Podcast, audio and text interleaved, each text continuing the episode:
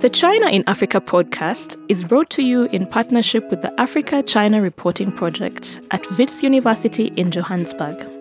The ACRP aims to improve the quality of reporting on Africa China relations through reporting grants, workshops, and other opportunities for journalists. More information at africachinareporting.co.za and our dedicated training website at africachinatraining.com.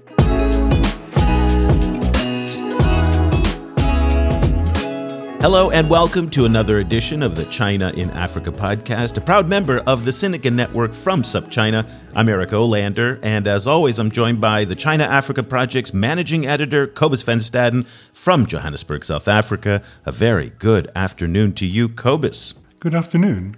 Cobus, just very quickly before we get started, I want to give a quick shout out to our Patreon supporters and all of the wonderful folks who are gathering with us every week over on Patreon. We're having these fantastic discussions.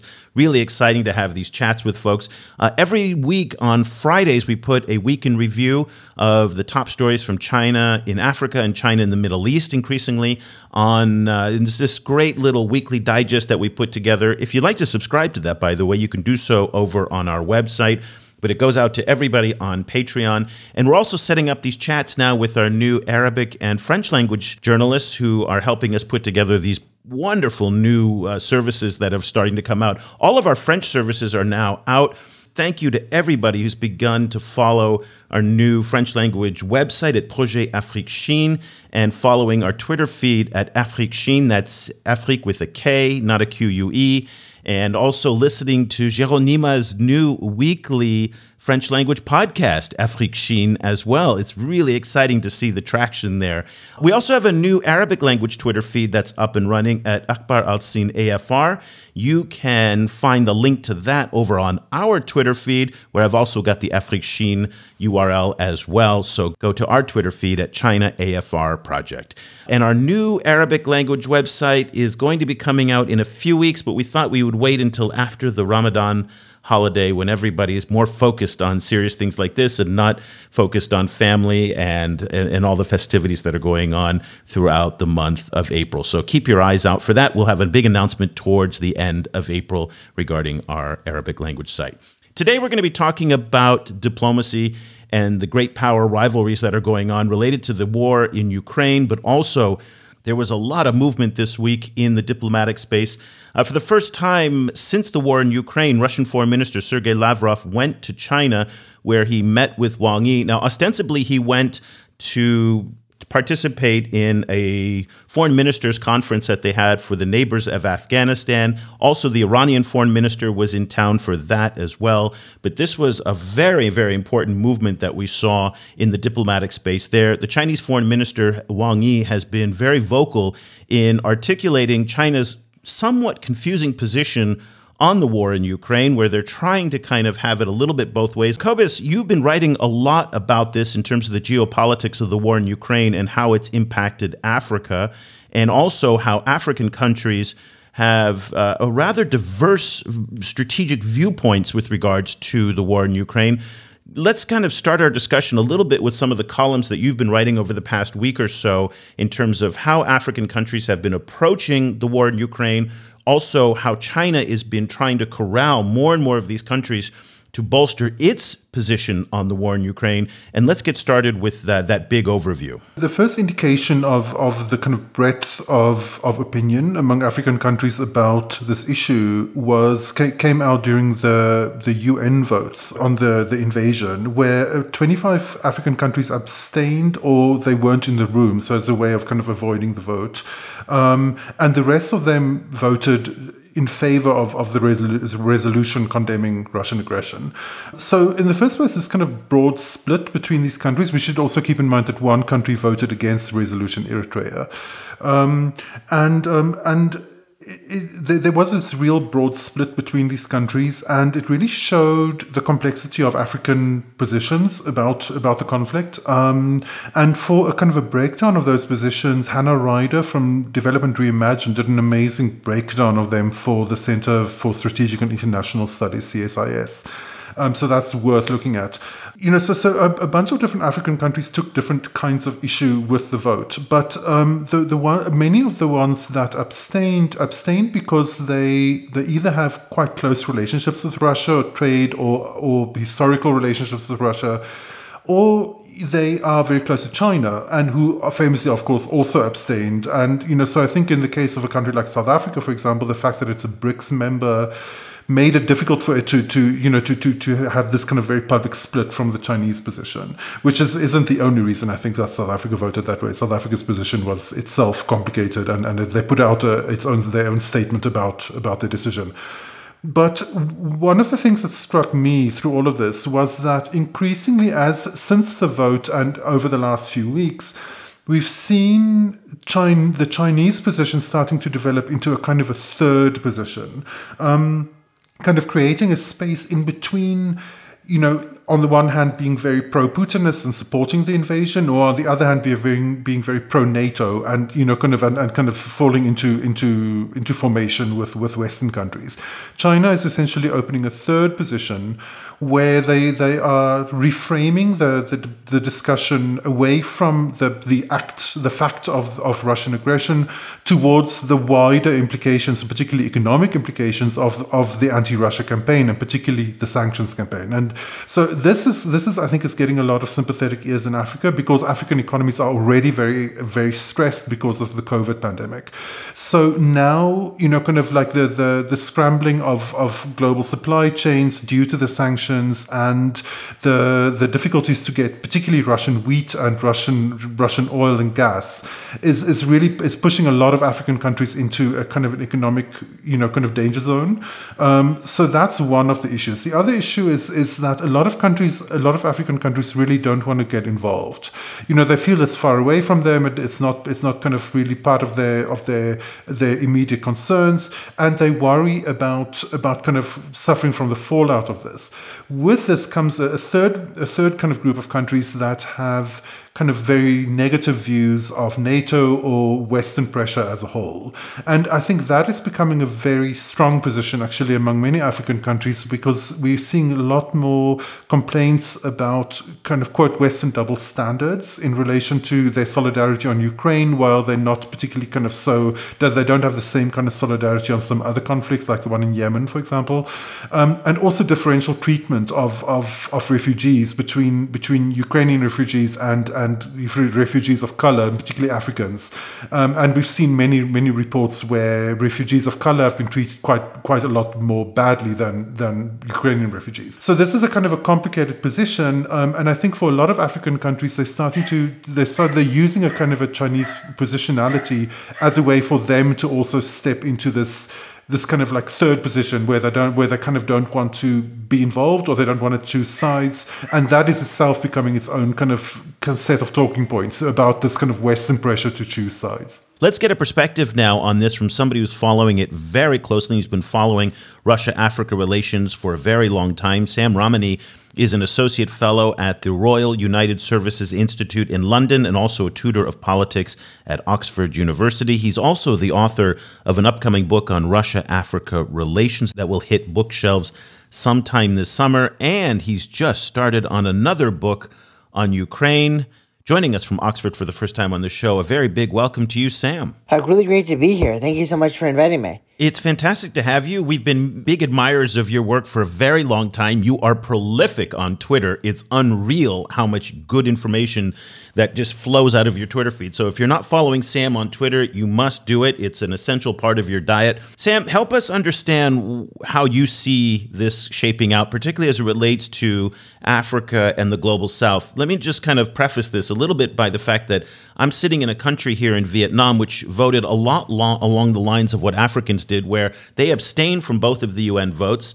They have very strong relationships with the United States, also strong relationships with Russia. They don't want to be caught in the middle of this because, as a middle power, There's a lot at stake for them. And when you talk to Vietnamese stakeholders, they'll say that ideology and principle is just something that they cannot afford in this current situation, simply because the stakes are in fact too high that if they pick one side over the other, they could be screwed royally on it. So that's the, the dynamic that I think is playing out in a number of African countries. It would be interesting to see how you see it from a, a Russia scholar point of view, someone who looks at it from your vantage point at Oxford. Kind of help us lay the land in terms of what your thoughts are on this today. Well, first of all, when you look at uh, how African countries responded, it's exactly as you said. The vast majority of them are really not wanting to toe a very strong line on this. And this is not new because in 2014, with the uh, annexation of Crimea, the uh, there were only two countries that voted in, in Russia's favor to annex Crimea. That was Sudan and Zimbabwe. This time around, only one country voted on Russia's favor, which was Eritrea, and that's partially because Russia played such an influential role in helping the UNSC lift sanctions on the Eritrean regime, and also Russia has been the largest arms supplier to Eritrea for about two decades. One thing I did notice in the UNGA vote on March the 3rd that was slightly different from the vote that was held eight years ago was that there were more African countries that did vote uh, in, against to condemn the Russian war, and there were slightly fewer abstentions. Among the countries that voted for the uh, condemnation of the war was Kenya. Of course, the Kenyan UN ambassador gave a very stirring speech right after the war started, basically comparing Russia's uh, involvement in Ukraine to old fashioned European style colonialism, which is a big uh, soft power blow to the Russians because the Russians have always trained themselves as the antidote and the alternative to European colonialism, and especially uh, French colonialism in the region. But there seems to be unanimous consensus, even from a critic like Kenya and other countries across, not to uh, sanction Russia at all. And also, when it comes to the humanitarian crisis, South Africa played a very interesting role in, in promoting an alternative UNGA motion that would have uh, acknowledged the humanitarian crisis in Ukraine without uh, criticizing the Russians. South Africans have been trying to mediate between Russia and Ukraine as well. The Putin has reached out to them. That's just a little bit of a lay of the land of how the countries have have voted so far on all of this. Um, uh, with respect to the uh, impact of the, this on immediate Russian diplomacy, it appears as if Vladimir Putin is paying closer attention to Africa because he realizes that it's an integral part of his post-Western foreign policy.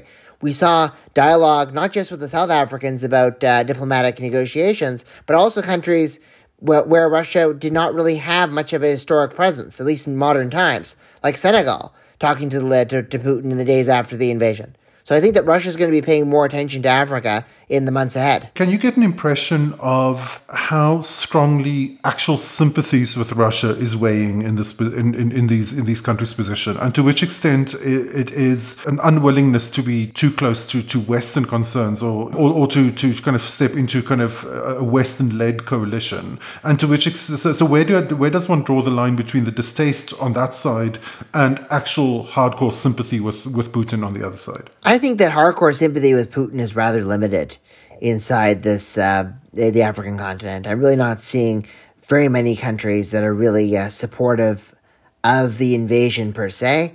I mean, Central African Republic was the only country that recognized uh, Donetsk and Luhansk as independent countries, or at least would agree to do that.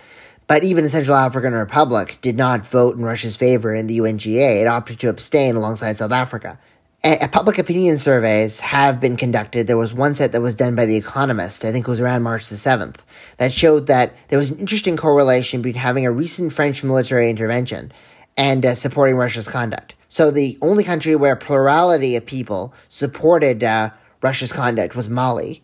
And even then, that was well short of 50% because most people didn't really have an opinion on it. The second uh, country, most pop- popular country for Russia, was Cote d'Ivoire, which also had the memories of a French intervention and also Russia standing up for President Laurent Gbagbo and opposing the French quite vocally 10 years ago. So there appears to be uh, little sympathy for, for Russia or Vladimir Putin overall, and more sympathy for Russia as an abstraction or as a counterweight to uh, French and, uh, and European and American unilateralism. I think that's really where the soft power for Russia is on this uh, continent. And also, there's just a growing feeling, too, that, you know, the war in Ukraine should be treated as something of an internal affair or an affair that's dealt with between those two parties, and African countries really shouldn't get involved. And one of the uh, leaders who happened to get a bit of attention for being in Moscow right before the war So was, was Hemeti, right? Mohammed Hamdan Dagalo, the uh, Rapid Support Forces chief in Sudan. And he faced backlash when he got back, obviously, because there were all those reports about Russian uh, gold smuggling from Sudan, 30 tons per year, and concerns that, you know, the Russian war in Ukraine had raised the prices of vital foodstuffs, cooking oils, and other things. And he responded by saying that, you know, we have a lot of benefits with engagement with Russia and uh, along with other powers, and this is an internal affair. And that view, I think, sums up a lot of Africa's leadership today, especially within the military establishments of countries with fragile civil military relations. Well, that very much aligns with the Chinese thinking on this issue. And that's one of the reasons why the Chinese have said they don't want to get involved, in part because they don't believe in the use of these types of targeted sanctions that they themselves have been uh, have received themselves. So that's that's interesting that you talk about that and how the African positions and the Chinese positions do have quite a bit of overlap. You mentioned Sudan. Let's talk about North Africa and the Horn of Africa because that's where a lot of action is happening this week. Actually, let me start back. Last week, Zhai Jun, the vice foreign minister and the special envoy from China for the Middle East, was in Algeria and in Sudan. The following week, this week, as U.S. Secretary of State Antony Blinken made a stop in Morocco and Algeria, ostensibly to talk about democracy and talk about all sorts of different issues. But a lot of the speculation was that he is looking at new sources of natural gas for Europe to use so that they can replace Russian imports with that from Morocco and Algeria, among others. In Sudan, where also Zhai Jun uh, spent some time, there is the rumor prospect. I'm not sure how how solid this is that Russia wants to build a navy base there. So a lot of different parts happening in North Africa and the Horn of Africa. Can you talk to us about the dynamics in terms of Russia there? Well, yeah. So first of all, obviously North Africa and the Horn of Africa are of great importance to uh, Russia's uh, overall continental strategy. And one can perhaps argue that Russia's resurgence in Africa in general began through North Africa, because it was Vladimir Putin's trips to Algeria in 2006 and Libya in 2008, which kind of uh, set the stage for a much more assertive posturing on the continent under his successor Dmitry Medvedev, who made the first continent wide tour of any uh, Russian leader since the collapse of the Soviet Union. So, and North Africa has got a variety of uh, strategic importances and tactical importances for, for the Russians. Algeria is obviously its largest arms vendor, and uh, Russia sells, in most years sells more arms to Algeria than the rest of the continent combined. Russia obviously has a protracted geopolitical foothold inside Libya, which it views as vital to its broader Mediterranean strategies, as well as a passageway to Africa, and might one day culminate in a naval base in Tobruk or an air base in Benghazi, uh, sorry, the air base in Tobruk and a naval base in Benghazi, which has been something that they've been talking about since the Gaddafi era. And they have Wagner Group mercenaries there, and they have al- alignment with the uh, local strongmen in the east, Khalifa Haftar and Aguila Saleh.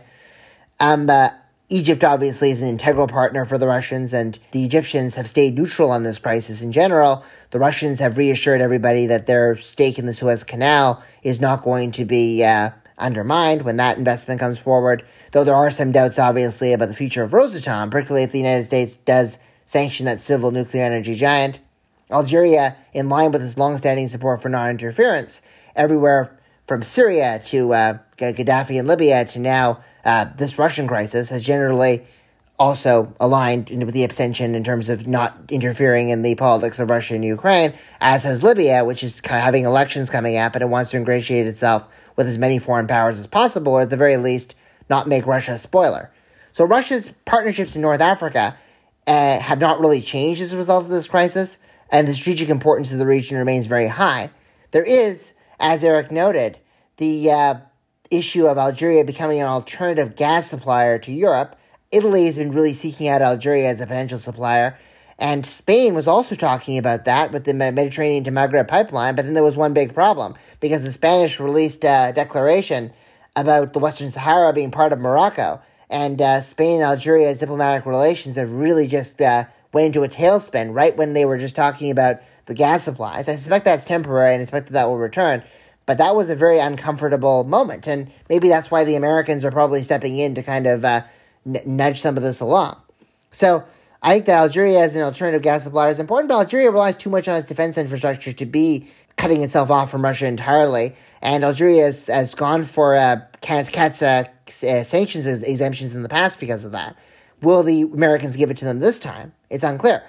Um, uh, with respect to the Horn of Africa, yes, I would say that the Horn of Africa also has been rising in importance. Ethiopia has shown certainly a lot of public and uh, grassroots and societal sympathy for the Russians because the Russians did not interfere in Tigray, and the uh, Ethiopians are returning that favor with regards to Ukraine. And uh, the Russian messaging in Ethiopia has been very interesting because the Russian embassy has been putting out memories of the you know second Adwa, invoking the struggle against anti-colonialism that they are somehow part of. And Ethiopian netizens seem to be really lapping that up, at least outside of Tigray. So that's an interesting thing that I'm noticing from monitoring uh, the information in social media spaces. Um, but with regards to Sudan, it's business as usual. I mean, the Port Sudan naval base appears to be moving ahead. Hemeti uh, said so just, I believe, on the 3rd of March, about a week after he visited. Though there is growing anti Russian sentiment inside Sudan because of the increase in food prices, which is linked to the Russian war and the scandal I mentioned about the Russians stealing gold from Sudan. And that might may, mean that if the civilian authorities in Sudan get the upper hand over the military in the future, the Port Sudan naval base might end up being shelved. So that's something to watch. Speaking about a different kind of historical uh, precedent to, to this current crisis, the NATO invasion in Libya, I think a, lot of Africans that I've seen have cited that as, you know, as, as part of their reason for their kind of hesitance to, to support NATO. I wonder if you could talk about the kind of wider fallout of that, of that invasion, like why, um, you know, why is it, why is it historically important? Well, that's definitely a memory that the Africans would be paying a lot of close attention to. And obviously, Russia at the time abstained from UN Resolution 1973, which would have uh, allowed for the creation of the no fly zone. And that is a very controversial decision inside Russia. I think in some ways it expedited the demise of Dmitry Medvedev as a major political figure in Russia for a period of time and marginalized him under as a under the thumb of Vladimir Putin he's trying to break out of that today with a lot of outlandish rhetoric, but he's still kind of uh, not not really a serious contender for power. And there's all obviously the Russians would say, or at least the supporters of Medvedev would say, that uh, when he voted for a no-fly zone, Russia did not mean regime change, though that's obviously countered by the uh, participation of Medvedev at the G8 summit in Rome, where he agreed to the resolution that Gaddafi must go. So that's a bit of hypocrisy and double standards over there, but that's still the Russian line. They never wanted regime change; they just wanted a no-fly zone, and they were willing to go along with that because they felt that you know the that Libya wasn't really uh, worth defending as much as Syria from a strategic point of view, and that Gaddafi was doomed to fail anyways.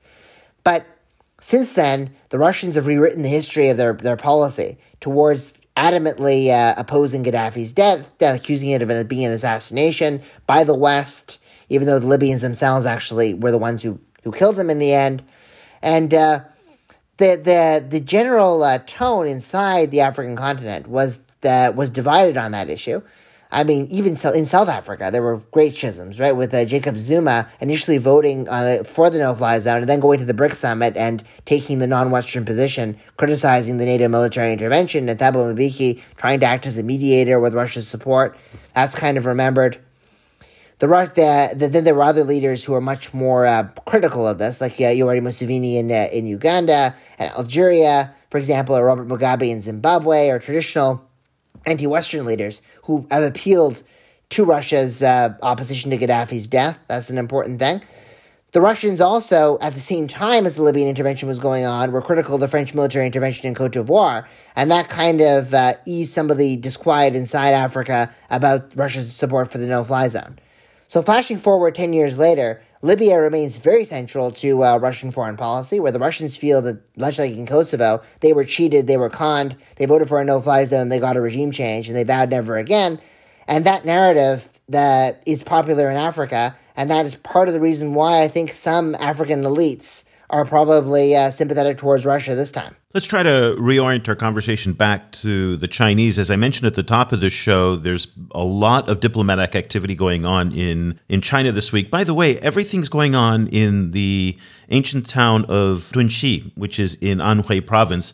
And I couldn't figure out why they're meeting in Anhui. For those of you who are not familiar, Anhui is a province in eastern China, a couple hundred kilometers outside of Shanghai, and not in Beijing.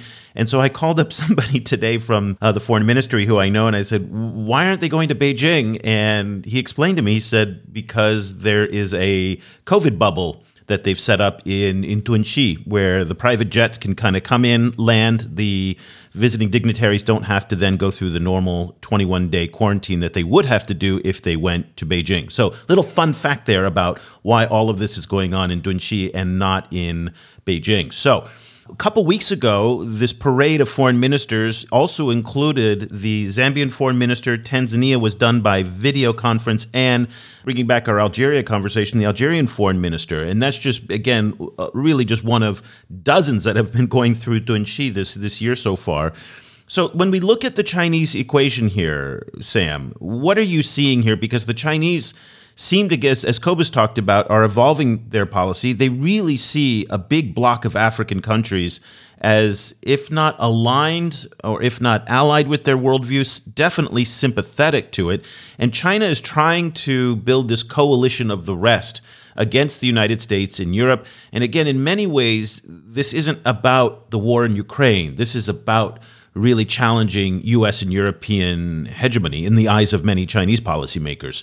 Can you just tell us how you see the world based on everything you've said from the Russia Africa point of view, looking a little bit from how the Chinese are seeing this or how it's being played out? Well, definitely, I would absolutely agree with you. And I think that it's very symbolic. Was that uh, map that Lijian Zhao from the Chinese Foreign Ministry tweeted out a couple of weeks ago, which showed the international community as defined by the West to be the United States, Canada, most European countries, interestingly not countries like Hungary or Serbia, and uh, the Taiwan and uh, Japan, right? And Australia as well. Australia as well, exactly. Yeah. So that's why I was just the, the the how the West is the viewed to be the international community. That's very symbolic, right?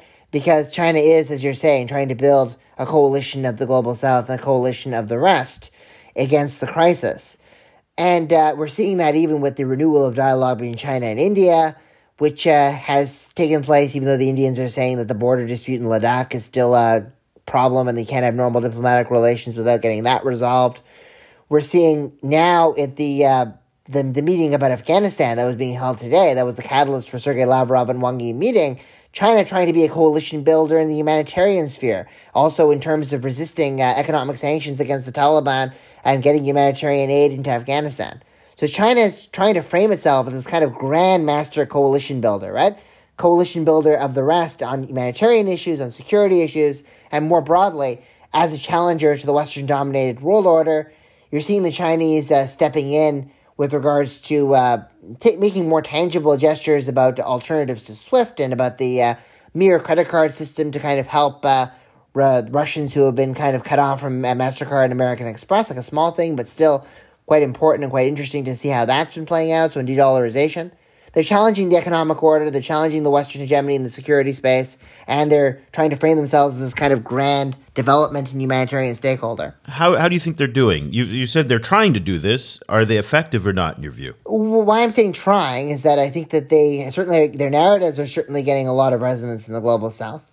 And, uh, obviously the creation of the Russia, China, India bloc, which Dmitry Medvedev was talking about over the weekend, is kind of unrealistic for the reasons I just mentioned because of China and India having those ongoing tensions and still a lot of mistrust and there's a lot of frictions in there. Sergei Lavrov is going to India soon, so we'll see how that goes.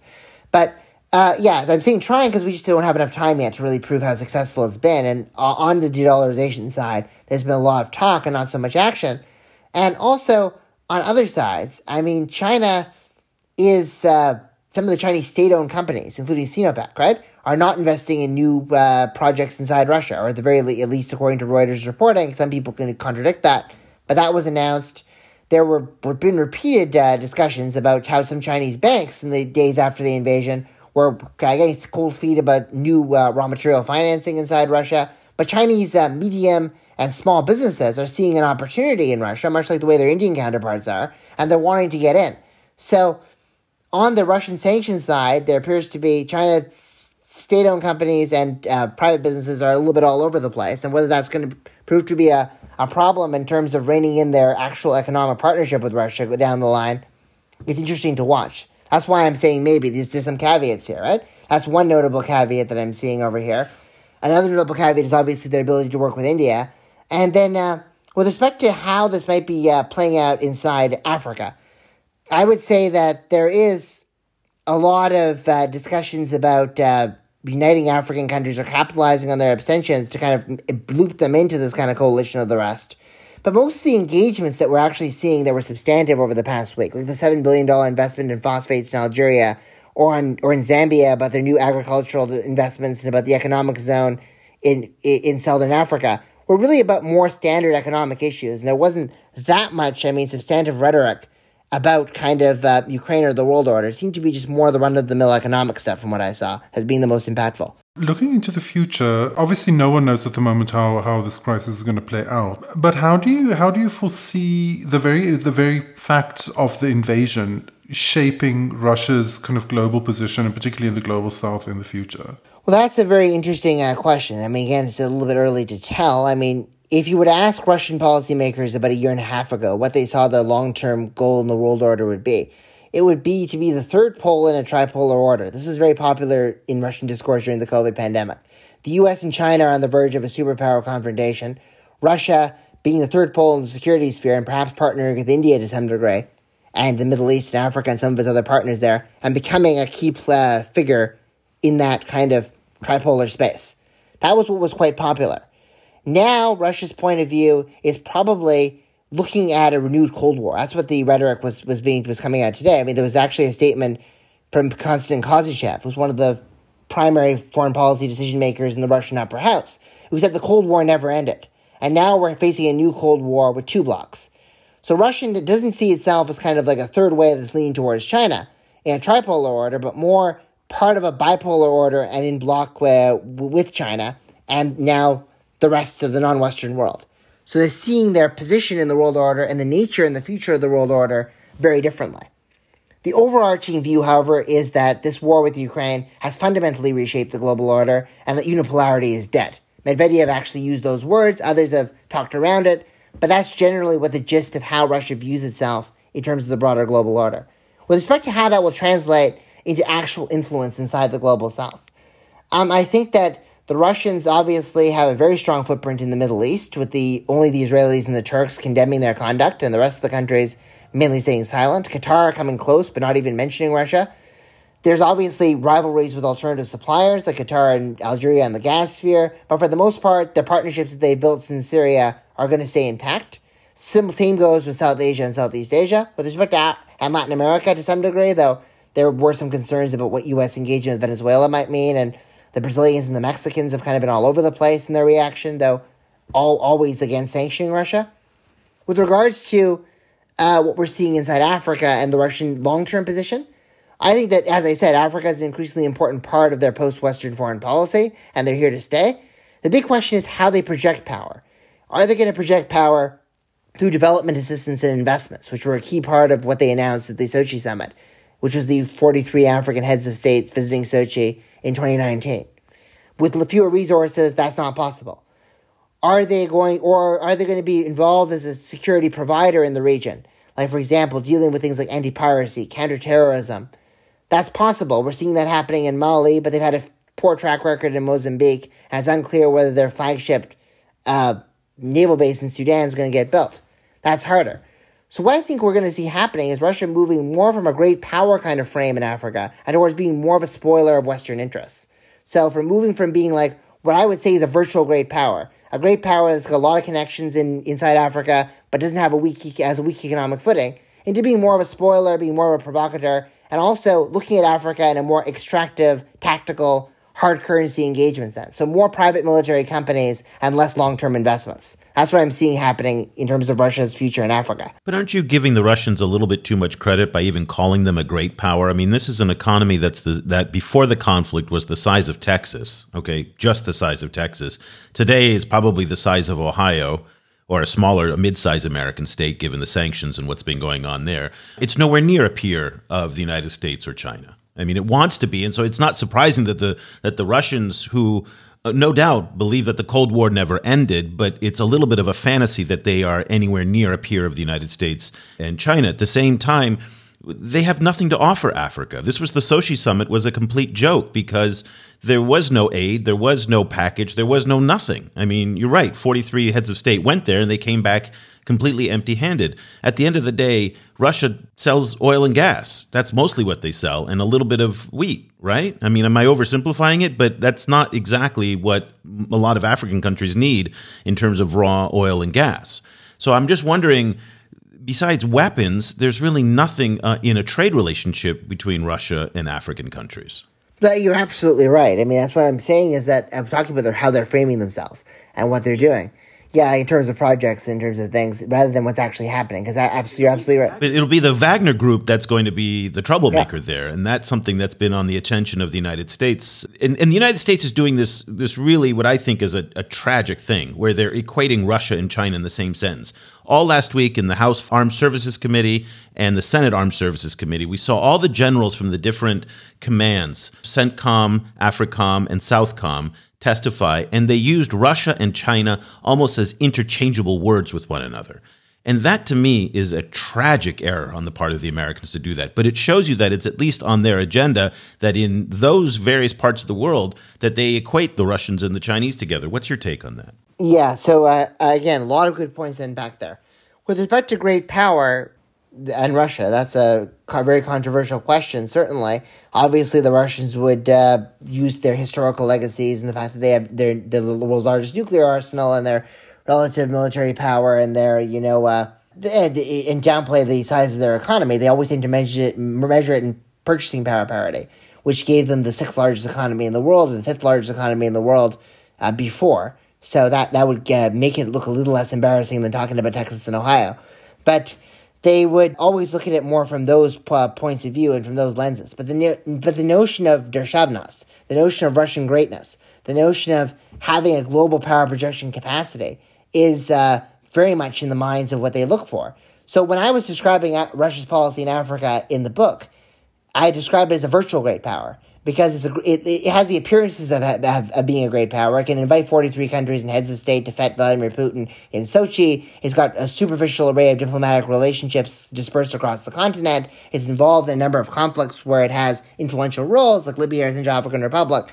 But the economic foundations and the long term sustainability of their partnerships are very weak, and their partnerships with the larger countries are much less developed than with the isolated rogue uh, uh, states that really offer them very little. So that's why I kind of viewed it more in the context of imagery rather than reality. And I would uh, concur with that. And by the same token, I would also concur with the grave, grave mistake that the Americans have made in terms of talking about a dual containment strategy of China and Russia. Because one, that just brings them closer together. And uh, even now, when there's some Chinese commentators, is a minority view, who are looking at how, okay, we don't want to be like Russia's foreign policy. We want to be aggressive like this. We want to kind of pursue a different development model. It just brings them closer together and also gives Russia too much uh, of a disproportionate threat position that is based much more on domestic politics than on actual national security imperatives. So that, that, that, is, a, that is a big problem, and I, I absolutely agree with you on this. The problem is, down the line, and I think even more so, the Russians are going to be a spoiler and uh, a destabilizer and uh, take advantage of, like, you know, uh, aligning with dictatorships. They've, ever since the Al Shifa attacks in 1998 in Sudan, they've always been supportive of rogue regimes against Western unilateralism and opposed to sanctions, and that those partnerships will continue. But beyond just being a spoiler and propping up autocrats, if they actually want to have a role on the continent, they're going to have to find other powers to partner with in some kind of a coalition. And that's where things get tricky they have no partnerships with really the regional powers of the MENA region, aside from the UAE and Libya. They don't work with Turkey, which has got a bigger trade par- partnership than them, a lot of development projects, a lot of things they could work with. And they also don't work enough with India, which has got three times as much trade with them on the continent, or China. The Russians and the Chinese talk superficially about uh, combating Western unilateralism in Africa and vote together in the United Nations on peacekeeping missions and most other crises. But there's very little in terms of Russia actually using its security footprint to guard Chinese assets, or Russia and China really participating in joint economic ventures. So if the Russians cannot work with the Chinese or and are pursuing their own course, and in fact are pursuing destabilizing conduct that might hurt the Belt and Road more than help it, and they can't work with regional powers or India or anyone else, they're going to be really uh, much weaker in Africa in the uh, years to come, and they're just going to be a, a spoiler that kind of extracts where they can to get hard currency to counter sanctions. I was wondering, you know, kind of the, what you made of the implications of, of this kind of split UN vote on the Biden administration's talking point of autocracies versus kind of like-minded democracies, which has been such a such a kind of a strong theme of the the way that they kind of frame their their their foreign policy, the, the, way that the, the vote kind of shook out, particularly also the fact that that that it wasn't clearly just autocracies, you know, kind of choosing to abstain. You know, so a, a, democracy like South Africa was one of one of the countries that decided, you know, kind of to abstain from the vote. Um, so, you know, kind of what did like how, how did it kind of make you think about about this kind of Biden administration line of us group of democracies versus autocracies like China, like Russia? Yeah, that's a very good point. I mean, I think that the UNGA vote did not really show that kind of complete correlation between democracies and autocracies, as you said. One of the most autocratic regimes on the continent, which is President Sisi's Egypt, voted uh, in favor of the resolution. Algeria, which is hardly a democracy these days, voted in favor, uh, voted uh, voted to abstain, and then South Africa, which is a democracy, as you can see, voting voted to abstain as well. So that, that's the point. So there really is no correlation between autocracy and democracy. There's a tendency for some autocratic states, like the Central African Republic or Mali, where Russia's involved, to maybe uh, be more neutral or more accommodating of the Russian position, but that is not a universal correlation. So I wouldn't really see too much stock in the way Biden is dividing the country between democracies and autocracies. It's much more, I think, about other variables. Experience with colonialism, for example in particular, an experience with Western military interventions, in particular, recent experience with French military interventions, experience with sanctions in the past, as well as, you know, Soviet legacies. I mean, I think those three or four things often are bigger determinants and factors on how countries vote today than whether they're just democratic or an autocratic regime. One final question before we go is about this picture that was posted by the Russian Foreign Ministry, I think it was a week or two ago, where it had all of the ambassadors from the BRICS countries you know, happily together after a breakfast in Moscow with Sergei Lavrov. What did you take from that picture, and do you see this now as a potential second coming of the BRICS, which has really lost their their joie de vivre over the past few years. But now they have they seem to have a, a, new sense of purpose. As you pointed out, Russia and India definitely have a certain degree of alignment. China obviously is there. Brazil is a little bit of a wild card in all of this. They they've been kind of straddling both sides of the fence. But certainly South Africa, India, and China seem to be more on the Russia side of the fence. Again, it doesn't neatly break down, but more there. And that picture was very interesting, but I would I was curious about what you thought of it. So uh, Russia has basically, uh, at least within the academic community and the expert community, which is, and some of these people are also former senators and former people who do have linkages by the Russian Academy of Sciences to uh, Vladimir Putin. They have tended to view uh, BRICS as basically a moribund organization. The uh, Russians sometimes take credit for bringing South Africa into BRICS because Dmitry Medvedev was supposedly the first BRICS leader to uh, at least privately give Zuma a tap on the back and say, "We want you in this club." So the Russians kind of have a have a, a fondness for that that they often repeat. But BRICS has generally been something that's been quite symbolic. But the COVID nineteen pandemic kind of uh, led to a slight alteration to how BRICS was being viewed within the constructs of Russian foreign policy. We saw Vladimir Putin use the BRICS summit in 2020 to uh, advertise uh, vaccine interdependence and uh, cooperation. And this was partially motivated by self interest because it wanted the Sputnik 5 vaccine to be ratified by, by Brazil, South Africa, and by China. And then in the year that followed, it didn't happen. So there was a big. Um, there were there were backs and forths and all kinds of things, and that was kind of an egg in the face moment for for, for Vladimir Putin. But also because he wanted to show that BRICS could be an organization of non-Western powers that could actually play a major role in working together and resolving a crisis. And if Russia was a key cog in that, that would be good for Russia's status and influence. So that's how this whole thing started off. And now BRICS is having an increasingly important role in the Russian uh, foreign policy psyche because as you said, China, South Africa, and India have largely aligned with the Russian position. Brazil zigzagged. I mean, Bolsonaro was sympathetic towards Russia. The Brazilian foreign minister was absolutely not. But now the Brazilian foreign minister is talking about uh, criticizing the sanctions regime, and he and even Brazil is drifting more in the pro-Russian line in some ways than than not. Though it did vote to condemn the invasion in the UNGA, so it's a little all over the place still, but leaning a little more pro-Russian than it was. So I think that down the line, I mean, the, the Russians are going to try to uh, revive BRICS in some way, shape, or form. But what happens at the bilateral level is going to be much more impactful than anything that happens in a block like this. So I would be still very skeptical of its ability to exert anything more than symbolic leverage, no matter how much the Russians try. Sam Ramani is an associate fellow at the Royal United Services Institute in London and also a tutor of politics at Oxford University. Also, keep your eyes out on your bookshelves for a new book on Russia Africa relations that will hit the stores later this summer.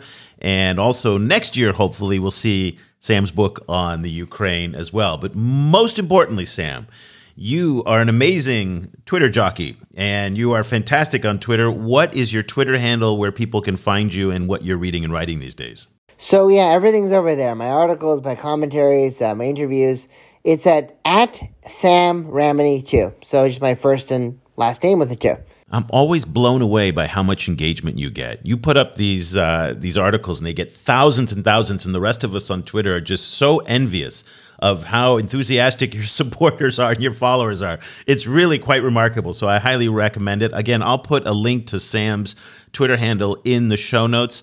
Sam, thank you so much for joining us today to help us sort it out my head is spinning right now with everything you've said, and it's going to take a little time for it all to marinate. But things are changing so fast that we hope that we can have you back again in a few weeks to help us sort through it again. Oh, thank you. That would be great. And it was really great to speak with you. Cobus, I think for a lot of our listeners in some parts of the US and Europe who are just following mostly mainstream media narratives, I think they're going to be very surprised from the complexity of the arguments that Sam put forth. Because from watching NBC News, ABC, CBS, you know, the main, a really true mainstream that, that aren't very nuanced, there is a sense that the U.S. is on the larger side of the coalition. And I think what we heard from Sam is that the Russians, the Chinese, and to some extent the Indians as well, and South Africa is very much a player in all of this, um, ha- have the majority of people, if you, you, know, maybe not in terms of numbers of states, and actually even maybe numbers of states too, but certainly when you measure against population, India, China alone, and 25 African states that either abstained or didn't vote, certainly puts the column on the other side of the US. I don't want to say pro Russia because I think it's more complicated than that, but on on the side of the ledger that is not the US and Europe is much larger than I think most Americans and Europeans may understand. You know, that, that's completely true. And I also, you know, like I, I think the second point to make there is that that a lot of Western commentators that, that I've that I've seen tend to ascribe this to direct Chinese or Russian influence you know, so so they're looking at they're looking for some kind of influence building. But as as Sam pointed out, in a lot of cases, this isn't necessarily because people are so super pro-Russian. It it's because they have a bunch of other concerns, um, and these include, you know, like direct economic interests, but also a lot of kind of reservations about Western leadership itself. And I think this is a really it's really revealing. I think you know, about this particular moment that we're seeing in Western leadership, but I think it's also a real challenge, I think, for the West. Um, you know, because because they are incredibly good at putting out narratives about about how they lead. But the reality on the ground tends to be a lot more complicated, and um, and I think in, in, they are kind of their coalition building is kind of caught in that gap at the moment. Yeah, and also here in Southeast Asia as well, it mirrors what's happened in Africa. Most of the states abstained. Again, Vietnam is a classic example of this as a middle power country, really trying to have it both ways. Vietnamese propaganda and Vietnamese media has been much more along the lines of what the Chinese are doing in terms of taking some of the Russian narratives. But again, you see a lot of diversity of thought in some of the non official media. So it's very, very complex. I'd be very interested to hear what the conversations are between the U.S. and say the Vietnamese and the U.S. and the Kenyans, if you will. Again, middle similar middle powers in trying to persuade them to align on their side of this story because it just doesn't look good in terms of optics, where once again we have the a small group of democracies which are predominantly white with the exception of Japan and and maybe South Korea of course but again Australia New Zealand these are the five Eye countries Canada and Western Europe and then this huge block of global south countries on the other side of the ledger and this seems to be playing out in a number of different issues. So Huawei has a very similar map to the UN map. uh, for Russia. Also, on some of this, uh, remember the democracy summit that was that happened last year. Uh, that too had a very similar dynamic as well. So, I'm not sure how productive this is in terms of framing it autocracies and democracies. And that's what the Americans continually are doing, that this is a, a fight for democracy. And, and I'm not sure that's a winning argument in these cases. There's so much kind of interesting and complicated issues involved here because one of them is um, is is the, the kind of legacy of the of Western countries to you know as, as as a refuge for those kind of fleeing fleeing you know like bad people in you know in their own countries and of course, that has such a, a, strong resonance with the Second World War, for example. You know, and, and we're seeing those resonances, these kind of echoes in in in the in the treatment of, of Ukrainian refugees and this kind of show of this kind of warm warm heart of Europe, essentially, you know, kind of as like, you know, kind of as, as these people are moving in. And th- there's no way that that doesn't stand in like really stark contrast with the way that the way that that, that refugees are and, and, and other kind of migrants are treated you know, when they're not from this particular moment or they're not from this particular country. And that's not to say that all Ukrainian, you know, kind of refugees are treated well. That's that, you know, we know that's a very complicated situation. It's a really chaotic and tragic situation. But it's also a really complicated and tragic situation in a place like Afghanistan, for example. And we've seen Afghan refugees not getting that kind of treatment in Europe. And so, you know, so so so it raises all of these counter narratives about the narratives that the West tells itself at the moment when these narratives that the West tells itself are really, really crucial and, and under a lot of stress. You know, so yeah, it's, it's I'm rambling a little bit, but but it's, it's it's just incredible how revealing it is about about the way that Western narratives play in the rest of the world. But be careful, and I've seen this over and over again, and the Chinese government themselves is now jumping on this whole thing about how white European or white Ukrainians are being well received in Europe and non-whites from they said I think the Wang Wenbin the, the Chinese foreign ministry spokesman said from Africa, Latin America, and South Asia and the Middle East were, were not being treated well. One of the things you hear from people in Eastern Europe is that this is about Slavic identity, not about racial identity. It's a very, very big difference and and again they see a kinship with fellow Slavs who are Ukrainian, not necessarily that they're white. So if I was on that side of the border as a non-Slav, I might encounter the same problems that a lot of non-whites are facing as well. Again, this is way beyond my pay grade in understanding it, but one of the, the readings that I've been picking up from this is that it's more complex than merely race. I mean, definitely, but but you know, at the same time, race does play a role, and also we we're living obviously, as as Sam said, we're living in a world where where where many of these countries were shaped by colonialism, and race, as we know it now, is a Western colonial construct you know so um, so so there's no getting away from it even if it doesn't necessarily you know even if it's a complicated situation that's informed by other identity as well. Yeah. And again i i want to be very clear here that this is vastly more complicated than than than even i'm portraying it to be. My only point here is that i think boiling it down to race and i think you're saying this as well is is incomplete as an analysis. There there's a lot of dynamics that are going on here. Let's just kind of circle back to the Chinese again and and what your take is on how they're approaching it. I think they're playing their hand very well right now, and and they're moving very aggressively. Uh, they're very assertively. I think the United States is also playing a strong hand well too. I have to say that uh, Blinken's diplomacy has been quite strong. There's a lot going on here. Both can be true at the same time, by the way where the US can be moving well at the same time as the Chinese. They're both making gains, I think, in their respective categories.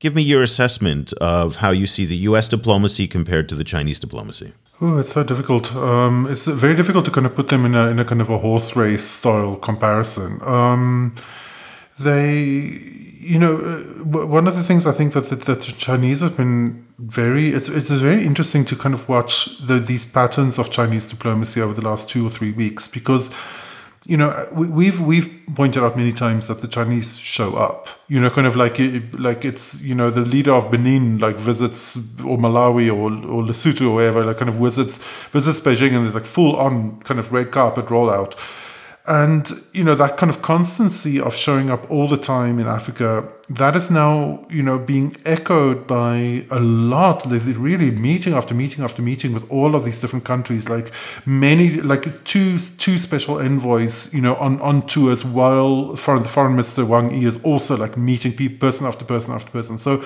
so on the one hand, like they're, they're kind of working overtime and for a long time, that wasn't necessarily kind of echoed by, by Western diplomacy.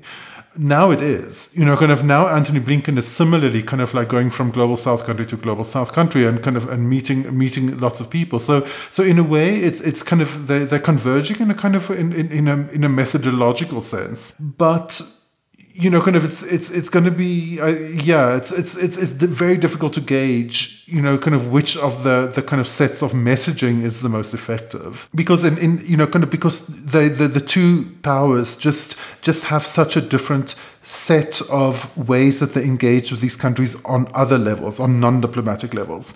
You know, so so for example, with the Chinese diplomacy is one thing, but they're also laying the internet cables, they're also building the ports, they're also building highways. Like, you know, like the, the, the engagement is happening on all of these different levels at once, of which diplomacy is a, is a, is a key one. Whereas I think in, in the case of some Western countries or, or in, the, in the US, diplomacy then has to do a lot more heavy lifting. Um, you know, because because some of some of these other levers are not are not kind of in, in the picture. So um, so in that sense, you know, kind of it, it like it, it becomes very difficult to compare. So you can hear us struggling a little bit for our words in this show. This is a tough tough topic to take on because things are moving so fast. There's so many aspects to it. There's so much to digest from what Sam was saying.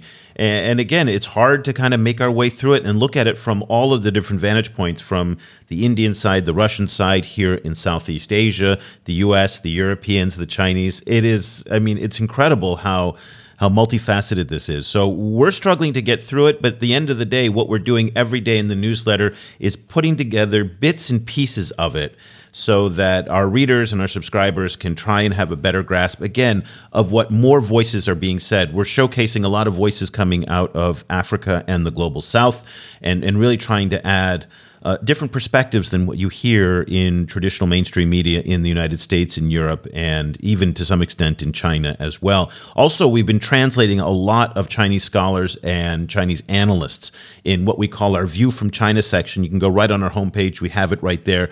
Again, trying to bring some different voices that are not the typical propaganda voices that you hear from Xinhua or CGTN, but these are coming out of the think tanks and the academic journals and again, they bring a lot more texture and nuance to the discussion.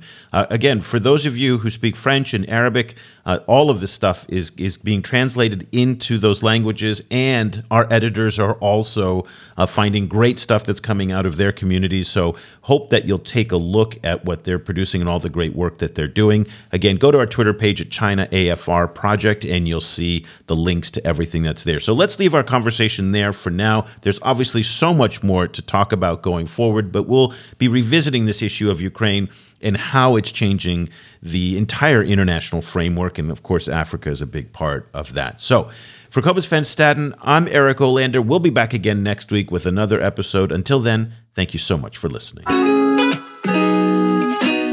The discussion continues online. Head over to facebook.com slash China Africa Project to share your thoughts on today's show. For more information about the China Africa Project, go to chinaafricaproject.com.